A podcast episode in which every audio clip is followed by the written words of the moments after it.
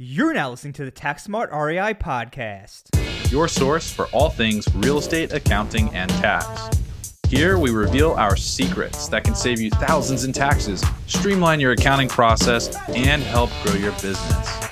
Stay tuned to hear insightful interviews with industry experts, successful real estate investors, and current clients on what strategies they use to grow their business and how they steer clear of Uncle Sam.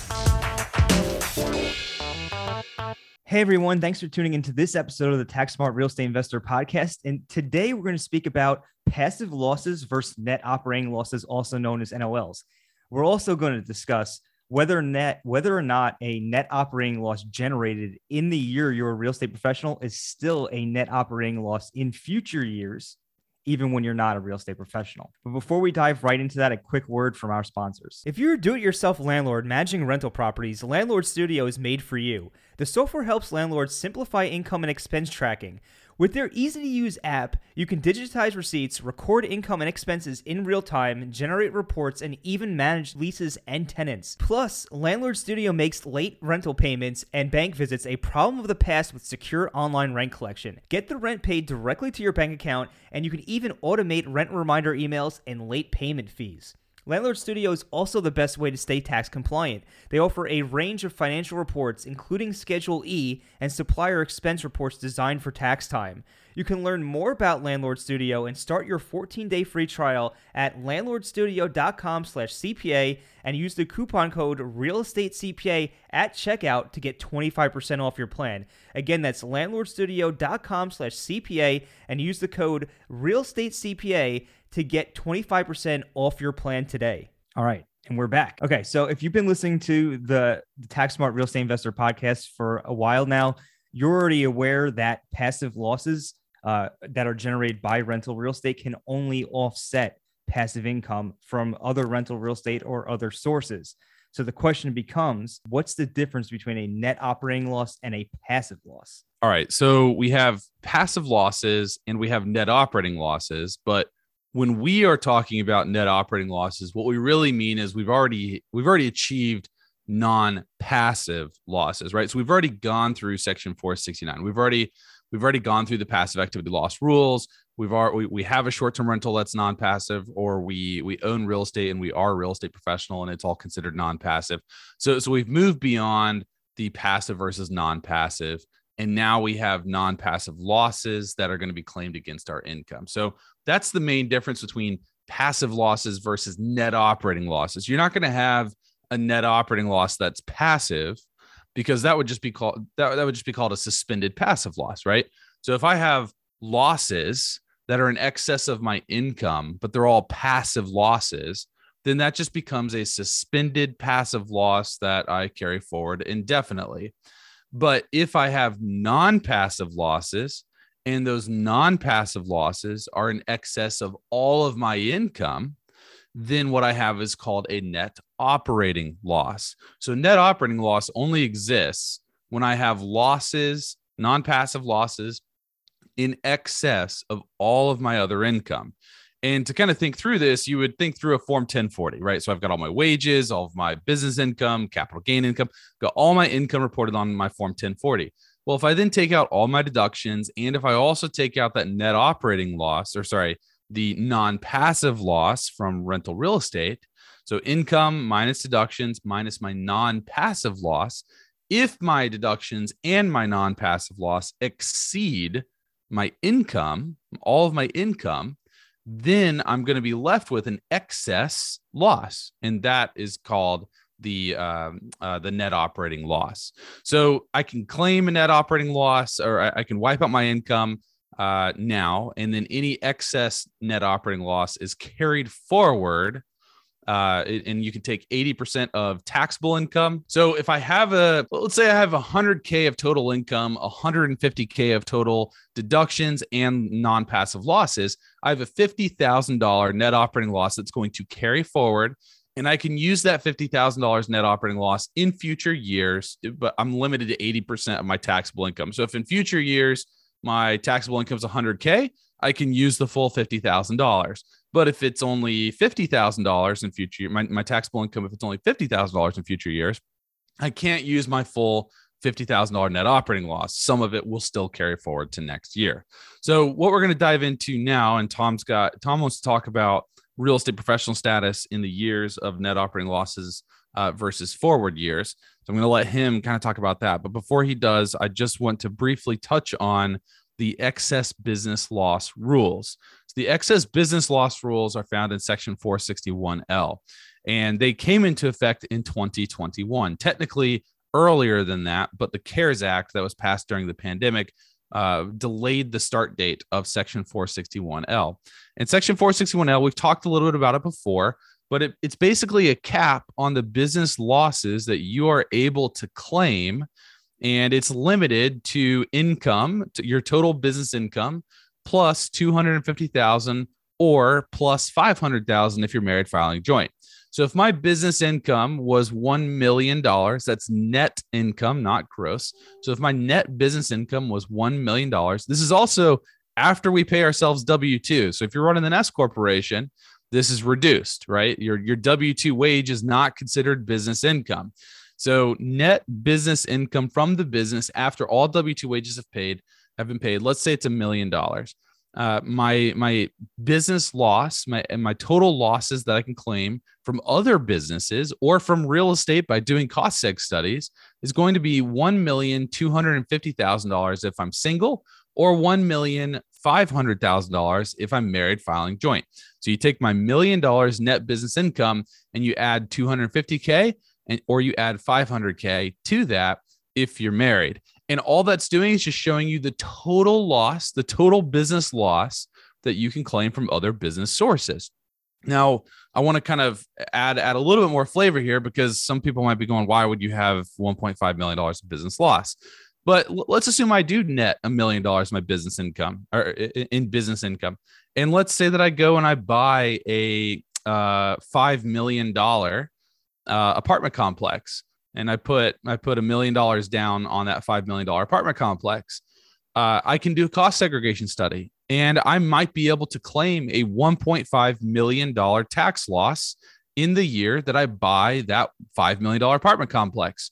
So if I can claim a massive tax loss, the next question this is after my passive loss rules after the non-passive loss rules. The next question is do i have business income to claim my 1.5 million dollar tax loss against? And in this example yes i do. I have a million dollars of net income.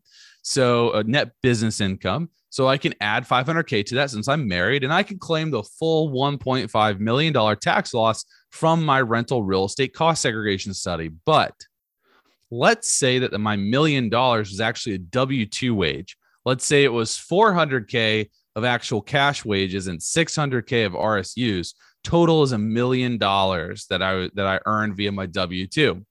My business income in this example is zero, right?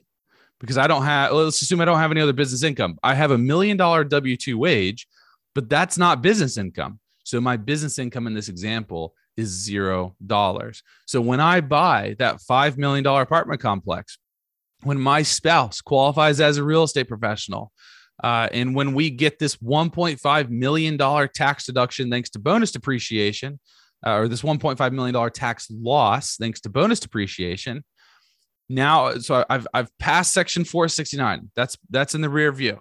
Now I've got this 1.5 million dollar tax deduction, uh, tax loss. And now I'm looking at my 1040 and I've got a million dollars of W 2 income. But the problem is, Section 461L says that I can only claim 500K of excess losses, excess business losses. And the reason that I'm capped at 500K in this example is because my business income in this example is zero dollars. My W 2 income does not count as business income. So in this example, I've got a million dollars W 2 wages and I can only claim 500,000 of my 1.5 million dollar tax loss. And again, to summarize the excess business losses, you can claim you can always net out the business income that you've received, the net business income that you've received. So if I create a business loss via real estate professional status and or, or short-term rentals, whatever, if I create a business loss that's non-passive, then the next question is Can I claim that business loss? And I can always claim that business loss against net business income. But when I run out of net business income, then I'm capped at claiming any additional loss. I'm capped at 250K if I'm single, 500K if I'm married, filing joint. So if I have no business income, I've got a million dollar W 2 wage instead, then the maximum business loss that I can claim is $500,000 because that would be in excess of $0 of business income.